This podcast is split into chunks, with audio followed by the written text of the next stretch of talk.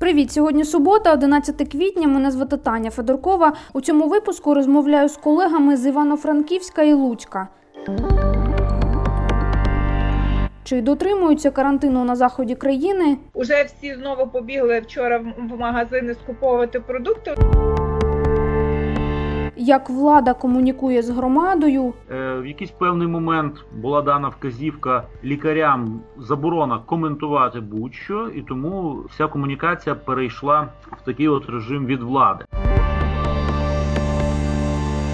Яка ситуація у медзакладах? Одна смерть, потім на наступний день друга смерть, на третій день третя смерть. І Це було дуже страшно всім.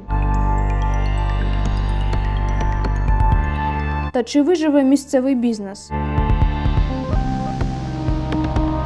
Можливо, через місяць, коли ми всі вийдемо, зарощені, бриті е, і не фарбовані, то в різних барбершопах і перукарнях буде просто сплеск активності. Говоримо з головною редакторкою галицького кореспонденту Тетяною Соболик. Газету ми закрили, тому що почали з квітня почали сходити рекламодавці, а з березня почав падати тираж. І головним редактором луцького сайту Конкурент Андрієм Лучиком. Але влада, замість того, щоб робити оці от кроки, вона ну просто цього не помічала і не думала. Андрію, Таню, це найлегше, що можна було зробити, взяти інтерв'ю журналіста, взяти у журналіста. Але прошу вас розповісти про обстановку у вас в містах. Таню, давай з тебе почнемо. У нас все лишилося на тих місцях, які було. Тобто, що ми маємо право виходити, але виходити тільки по причині з документами. До нас можуть підійти. Після 13-ї години буде посилено працювати поліція, Нацгвардії, всі, кому тільки можна е, на вулиці з 13-ї години сьогодні до 6 ранку понеділка, але все ж таки не закрили магазини. Повної заборони немає. Вони рекомендують, вони просять залишатися вдома, вони рекомендують, але все одно є е, ну, можливість виходити є. В магазинах вже почалися черги вчора. Хтось почув, хтось не почув.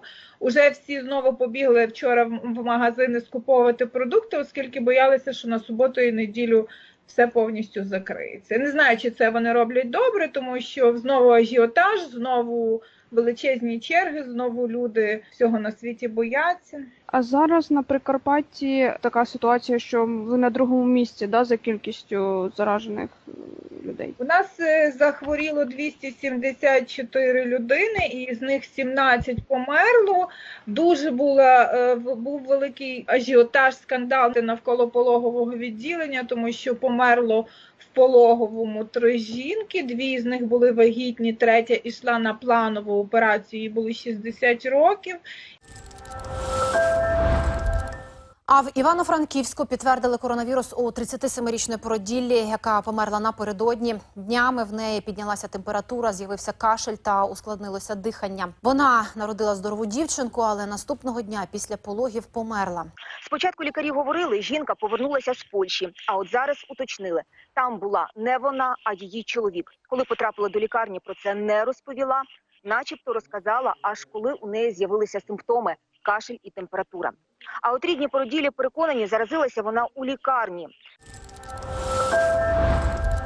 Одна смерть, потім на наступний день друга смерть, на третій день третя смерть. Це було дуже страшно всім і жінкам, і, і їхнім родичам, і всі, хто там тільки думали про вагітність, дуже налякалися. А взагалі у ці 274 випадки це хто загалом? Це, це літні? Є е, від 38, е, а ну тобто там немає дітей, але є от середнього віку і ну більше звичайно пенсіонерів. Андрій, це тут ще? Так, Як Волинська область зараз? яка обстановка? Вчора стало відома інформація про те, що сьогодні і завтра вводиться, як це вони називають, режим обмеженого пересування.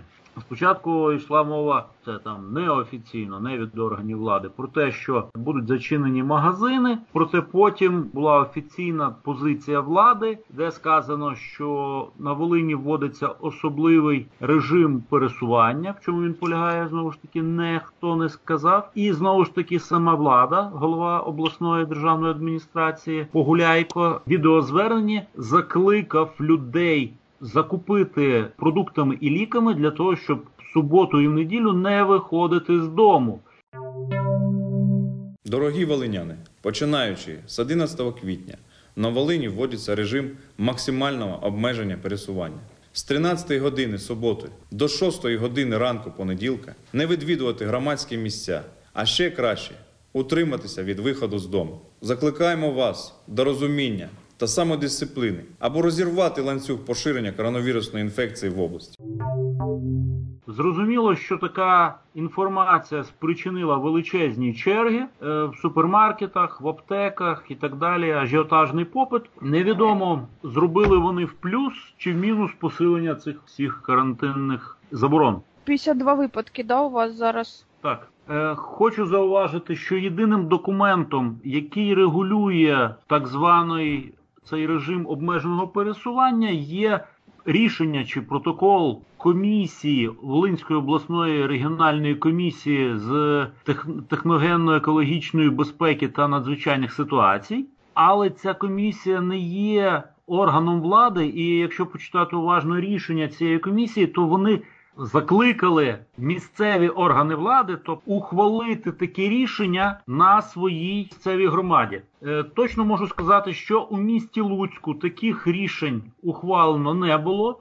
Тому всі заборони носять виключно рекомендаційний характер. Одна людина померла у нас була з коронавірусом, це був лікар. Але про те, що ця людина була хвора коронавірусом, стало відомо вже після його смерті, коли прийшли аналізи. І знову ж таки, самі чиновники офіційно казали, що причина смерті в іншому, але зрештою його записали до коронавірусного е, хворого, який помер.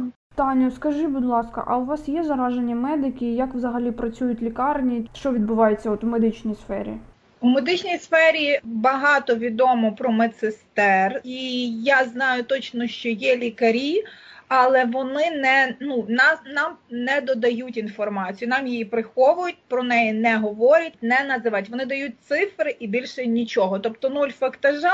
Але в мене є інформація така внутрішня з своїх джерел, що хворі є, але вони про це не говорять. Не знаю чому. А як відбувається інформування взагалі? Чи є можливість поставити питання?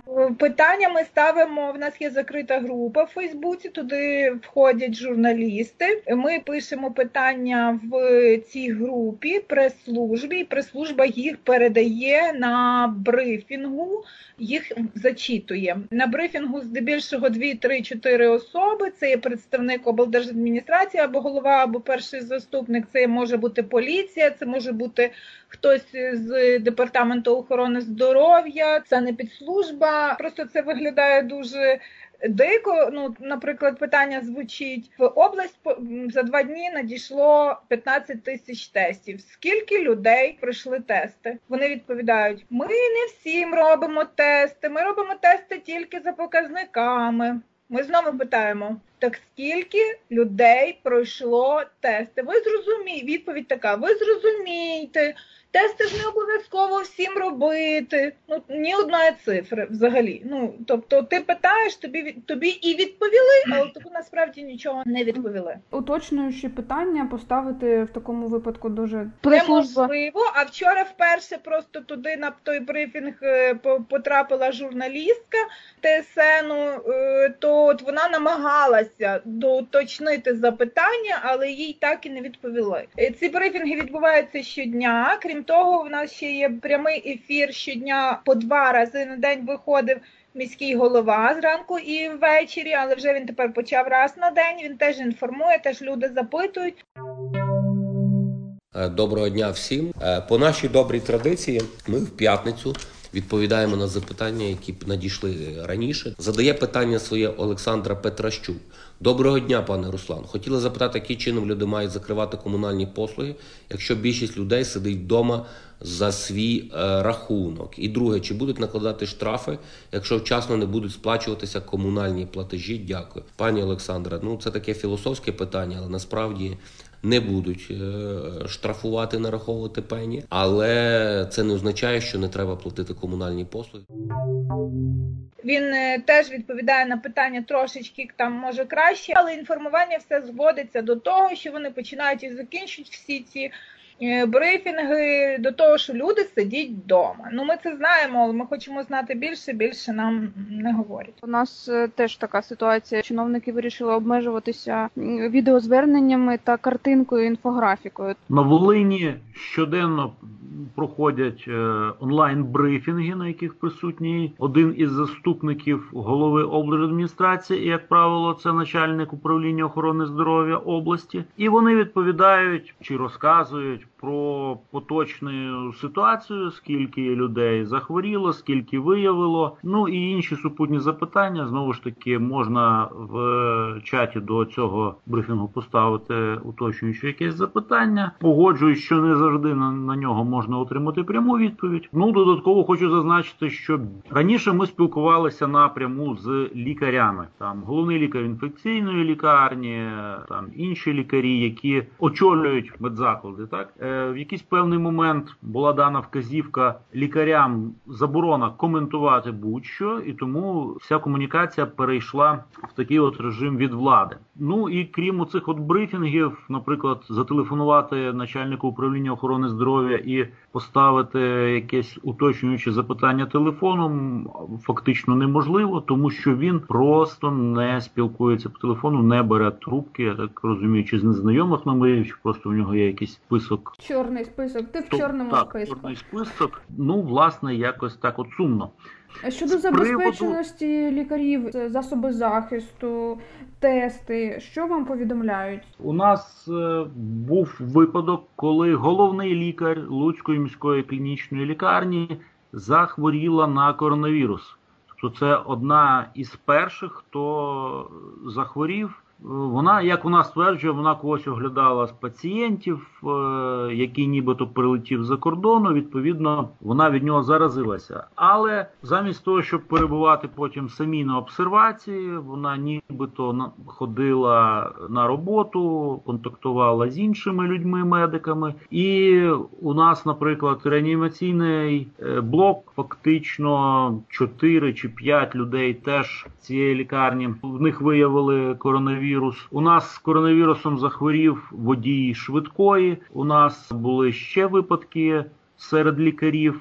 Ну, е, з приводу забезпечення якимись засобами захисту, я думаю, що вона не краща і не гірша, ніж в решті України. Засобів катастрофічно не вистачає, не вистачає якихось протоколів, якогось чіткого дотримання інструкцій, як поводитися. Ну і зрозуміло, що фізично, напевно, теж не вистачає якихось елементів захисту для того, щоб повністю убезпечити медперсонал від таких е, речей. Ну, у нас це взагалі дуже довгий час на початках е, перетворилося знову, так як починалася війна. Це все впало на плечі волонтерів. Волонтери шили маски, купували, збирали гроші, купували все, що можна, і шукали, винаходили, і знову під, підключали меценатів, і люди прості, і всі, і всі. Зараз уже з цим якось, ну скоріше за все, вже більш-менш знайш- знайшли або вже не перетворюється на якийсь такий ажіотаж. Але на перші тижні це все було дуже складно, тому що дійсно нічого не було. А місто, область фінансує якось е, направляє гроші, щось закуповують за кошти бюджетні. Ви виділили гроші, якраз міська рада виділила це, можу помилятися, але мені здається, що 60 мільйонів гривень виділили конкретно на, на випадки Боротьбу. на боротьбу з коронавірусом. Так. Крім того, ще лікарні мають свої гроші. Ну от вони постійно говорять, я кажу, що гроші є, гроші є, але від людей, які лежать зараз в лікарні е, з пневмоніями, я знаю, що вони лікуються за свій кошт. І от коли ти питаєш щодо цього, то якби кого-небудь, чи мера, чи е, головного лікаря лікарні, тому що він теж час від часу виходить на брифінги, то відповідей немає на ці питання. Вони не дають. У нас у Луцьку теж два джерела великих фінансування. Це перший це благодійні внески. У нас бізнесмени якби скинулися по декілька мільйонів. Хто давав напряму, хто відразу е, давав запити на лікарняні установи, що їм потрібно, і надавав живих грошей, а допомагав відразу товарами чи якимись послугами. З іншого боку, місто теж виділило певні кошти на боротьбу з коронавірусом, встановили блокпости на виїзді з міста, закупили дезінфектор. Ці от дезінфектори невеличкі дозатори роздавали там медикам, поліцейським, ще комусь. Е, забезпечили ОСББ цим е, розчином поливали вулиці. Нещодавно у нас відбулася сесія міської ради, яка проходила на стадіоні для того, щоб очевидно е, не заражати.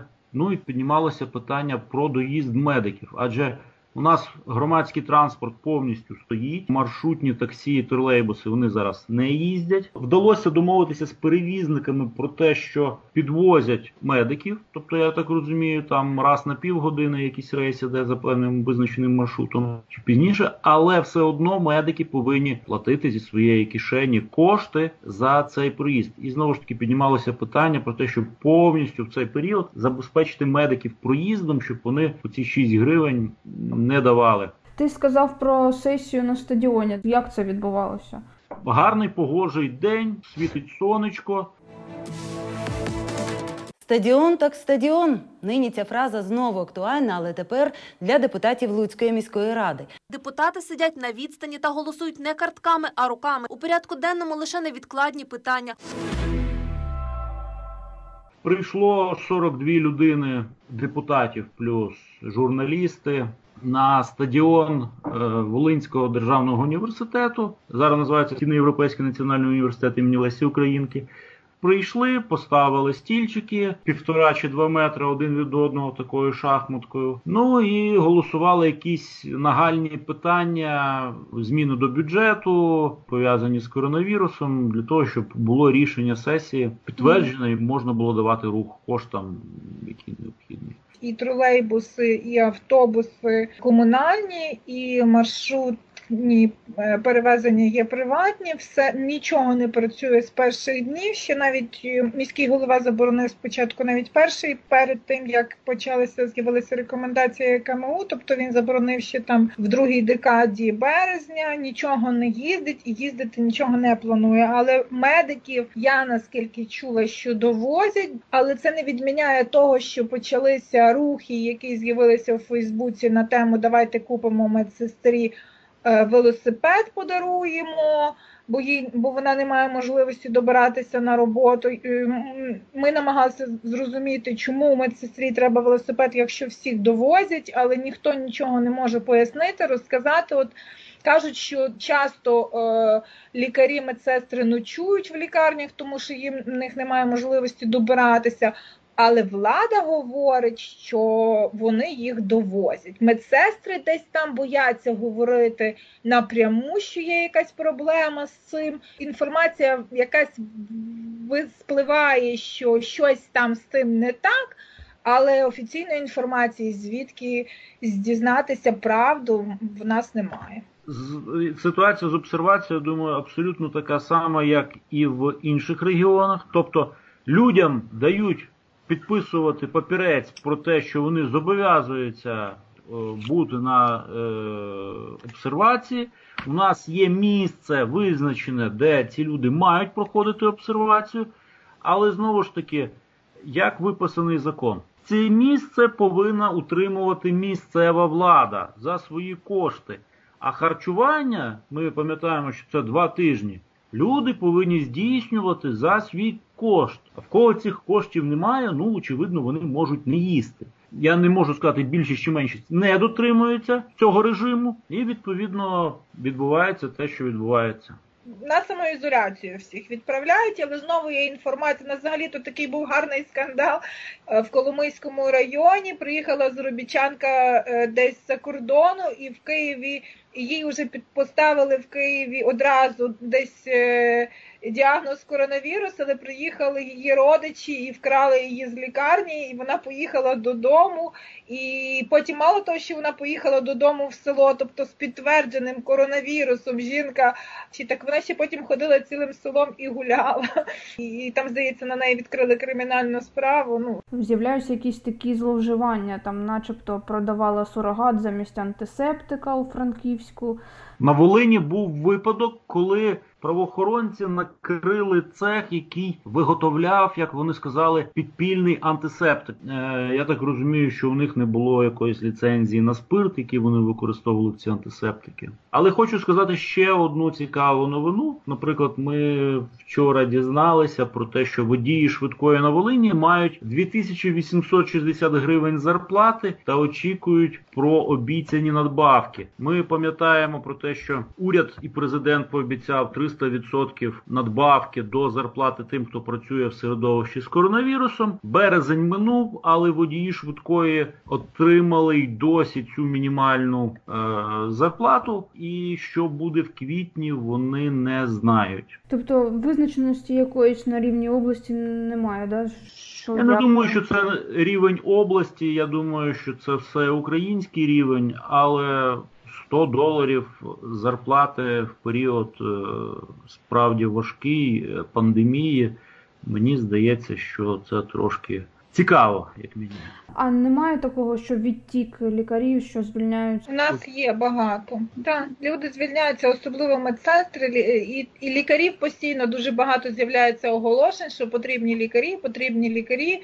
Такі лікарі туди потрібні, такі лікарі туди потрібні. Дуже багато різних оголошень. Звідки шукають зараз лікарів і медсестер шукають. Так. Що робить місто для того, щоб залучити якось фахівців програми Ні. мотивації? Тільки в Фейсбуці оголошення на тему, що потрібні лікарі в таку-то поліклініку, в таку-то лікарню, і не вистачає рук. Президент вчора там чи позавчора почав обіцяти, що будуть надбавки, будуть будуть захищені, буде ще щось страхування медиків. Е, Ну бо це має робитися все ж таки на державному рівні. Я думаю, якщо буде, то можливо з'являться. Що люди чи дотримуються вони карантинних заходів, чи ну, є такі, що гуляють і не вірять в цей вірус? Я думаю, що скрізь по-різному. Хтось, напевно, сидить вдома і взагалі не виходить нікуди, чи намагається мінімально виходити.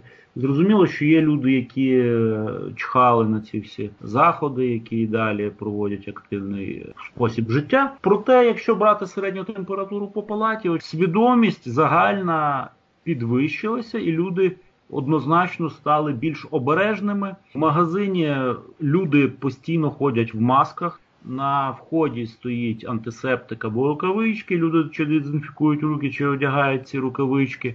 Менше виходять на вулицю, багато хто працює з дому. Декого відправили е, за свій рахунок на такі от канікули, поки це триватиме. Адже не весь бізнес може оплатити людину, яка е, сидить вдома і фактично не займається прямими своїми обов'язками, адже не будь-який бізнес можна перевести в онлайн. Це зрозуміло. Я думаю, в усій країні став новий тренд. Це маска, яка стала тепер не просто елементом захисту, а й стильним аксесуаром.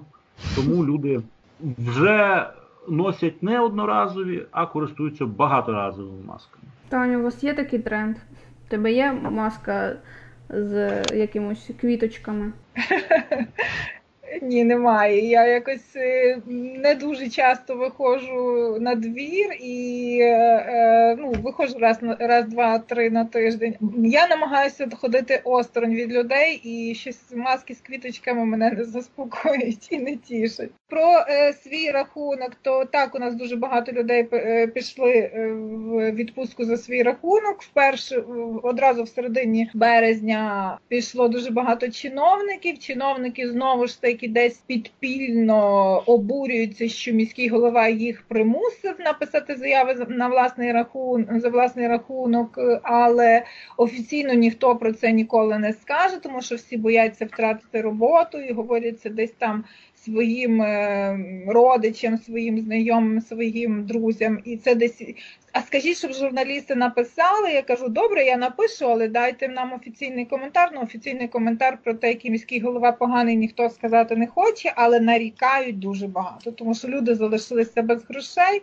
Ми самі теж змушені були піти в відпустку за власний рахунок уже з квітня. У наступному номері галицького кореспондента читайте в Україні продовжили карантин. Ми поділилися. е, В нас працює одна частина команди першу частину місяця, і друга частина команди працює другу частину місяця в квітні. Березень ми все ж таки працювали всі в повному складі. З квітня ми перестали друкувати газету. Відповідно. Е, Вже не треба було такої великої команди, і тому ми поділилися. Газету ми закрили, тому що почали з квітня почали сходити рекламодавці, а з березня почав падати тираж. Це правда. Тому що закрили кіоски, закрили заклади, де ми продавали газети. Вже з березня почав падати тираж, а з квітня вже прямо рекламодавці почали знімати рекламу. А вони знімають тому, що ну немає тиражу, да? Чи, чи чому? Вони Ну, вони знімають не тому, що бізнес стоїть. Так. Йому не потрібно зараз рекламуватися. Для чого рекламуватися перукарні якісь або якомусь е, ресторану, якщо він зараз не працює? І що ти думаєш, Таню? Чи зможеш ти знову поновити, якщо ну все налагодиться? Які плани в майбутньому по газеті? Я думаю, що якщо з травня все е, повністю бізнес відновиться, але бізнес має відновити роботу повністю, то ми ще не дуже багато втратимо. Якщо буде там частково по чуть-чуть, тому що, наприклад, зараз будівельним компаніям вже дозволили працювати, але будівельні компанії, які у нас забрали рекламу, назад чомусь не повертаються. Тобто я не впевнена, що навіть попри те, що їм дозволили працювати, я не впевнена, що вони все ж таки вийдуть працювати, тому що загрози великі, і не повертаються. Поки що не поспішають повертатися рекламодавці. Відповідно, ми можемо видавати газету, але я ну дуже дорого ми платимо за друк, і нам це ну ми навіть в нуль не виходимо. Тому ми обмежилися інтернет-виданням, але інтернет якраз підняв дуже е, показники по цифрах, і деякі рекламодавці з газети перейшли на сайт. Тому я не можу сказати, що все дуже дуже погано.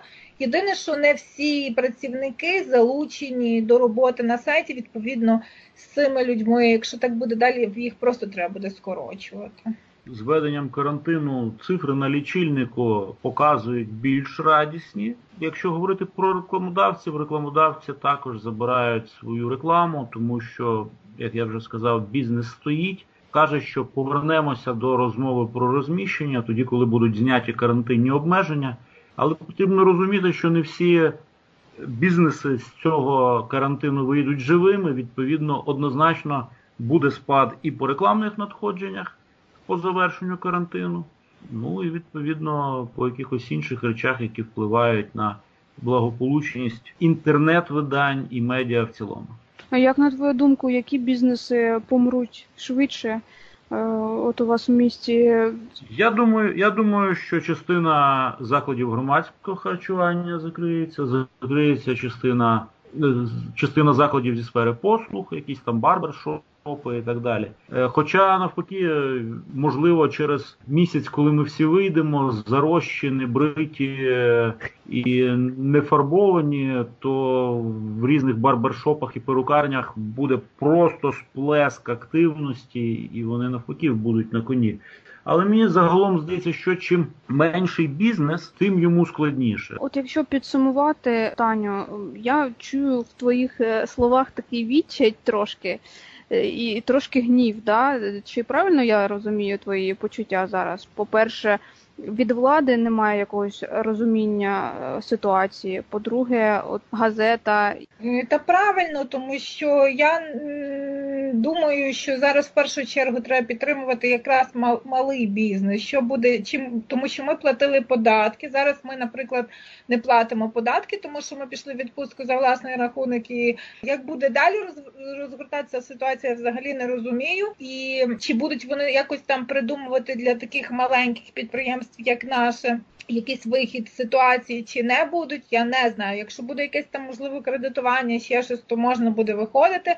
Але кредитування на наскільки я зрозуміла, то буде йти все одно десь з червня, а не з травня. А якщо це все піде аж невідомо десь червня, то ну то вже мені здається іноді, що не всі вже зможуть витримати ці збитки. Я, наприклад, знаю випадок Івано-Франківського, коли підприємці позаплачували по 15-20 тисяч 15 березня за оренду приміщення, а 17 березня закрили ці магазини. І їх ніхто не питає, де вони мають взяти гроші. Їм ніхто не повертає ці гроші не планує повернути. Тобто, це вже за 2-3 місяці вони дуже багато мають заплатити, або вже напевно, що скоріше за все вже й не платять. Тобто, це скоріш за все, це всі ці люди підуть на біржу. А звідки центр зайнятості буде платити всім цим непрацевлаштованим людям гроші? Я ну не розумію.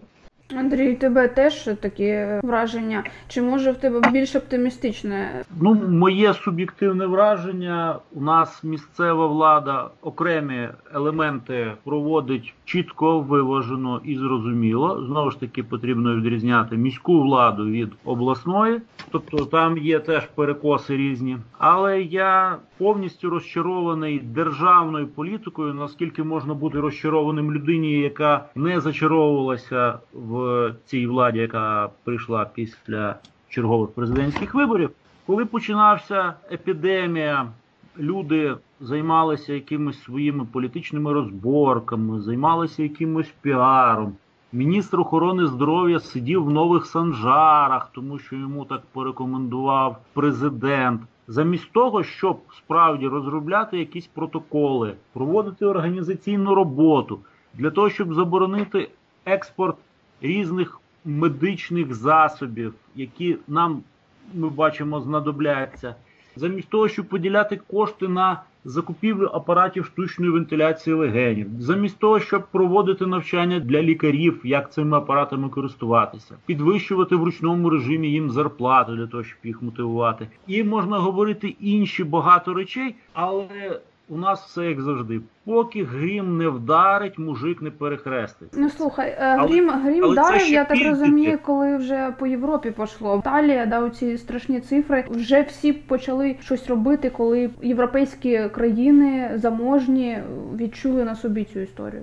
Ми маємо розуміти, що карантин це заходи лише для того, щоб не допустити поширення інфекції стрімкого. Але цією інфекцією так чи інакше перехворіє кожен. Це повинна була би розуміти влада. Але влада замість того, щоб робити оці от кроки, вона ну просто цього не помічала і не думала про це. Інша сторона медалі зрозуміло було, що насувається е, світова фінансова криза. Що ми бачимо, якою входить Україна в цей шторм, тобто настільки розбалансували державні фінанси, а ще й по- посилилося це все коронавірусом. Ну я чесно кажучи, не знаю, чим це все закінчиться. Знаєш, але... Андрію, я, я думала, ти скажеш зараз щось оптимістичне, щось якийсь анекдот розкажеш. Скажу оптимістичне. Так, ми всі будемо живі, ми всі будемо здорові, але не факт, що ми будемо жити заможно. Ну, а далі я не скажу. За, за це будемо здорові, це головне. Святкова неділя. Відчувається це обмеження, що люди сидітимуть. В селах дуже тяжко е, заборонити людям сидіти вдома. Вони все одно йдуть. Я знаю, що того тижня на Франківщині мене просто троюрідна сестра якраз мені вчора розказувала, що церква була е, наповнена людьми, попри те, що священник просить е, одягти маску, відійти один від одного, інші такі речі. Вони не дуже його слухають. Людей і взагалі там в селах тяжко переконати в чомусь. А поліція, про те, хтось контролює щось робиться в чому. в кожну церкву не поста- не поставиш поліцейського.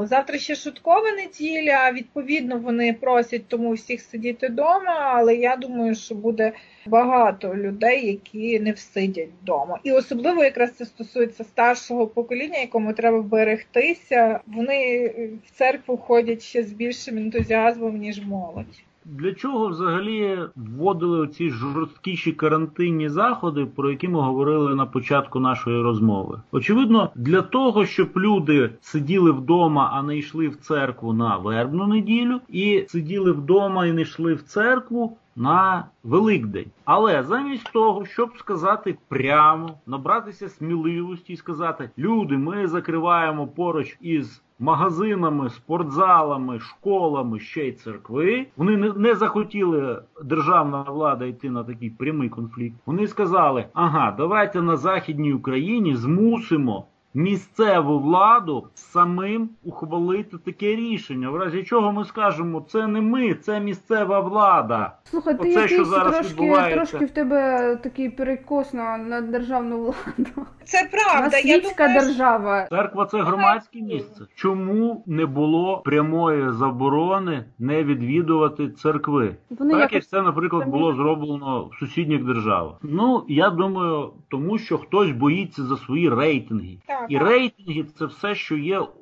у нашої влади, і це те, про що вони дбають. Ну все, знову на позитиві.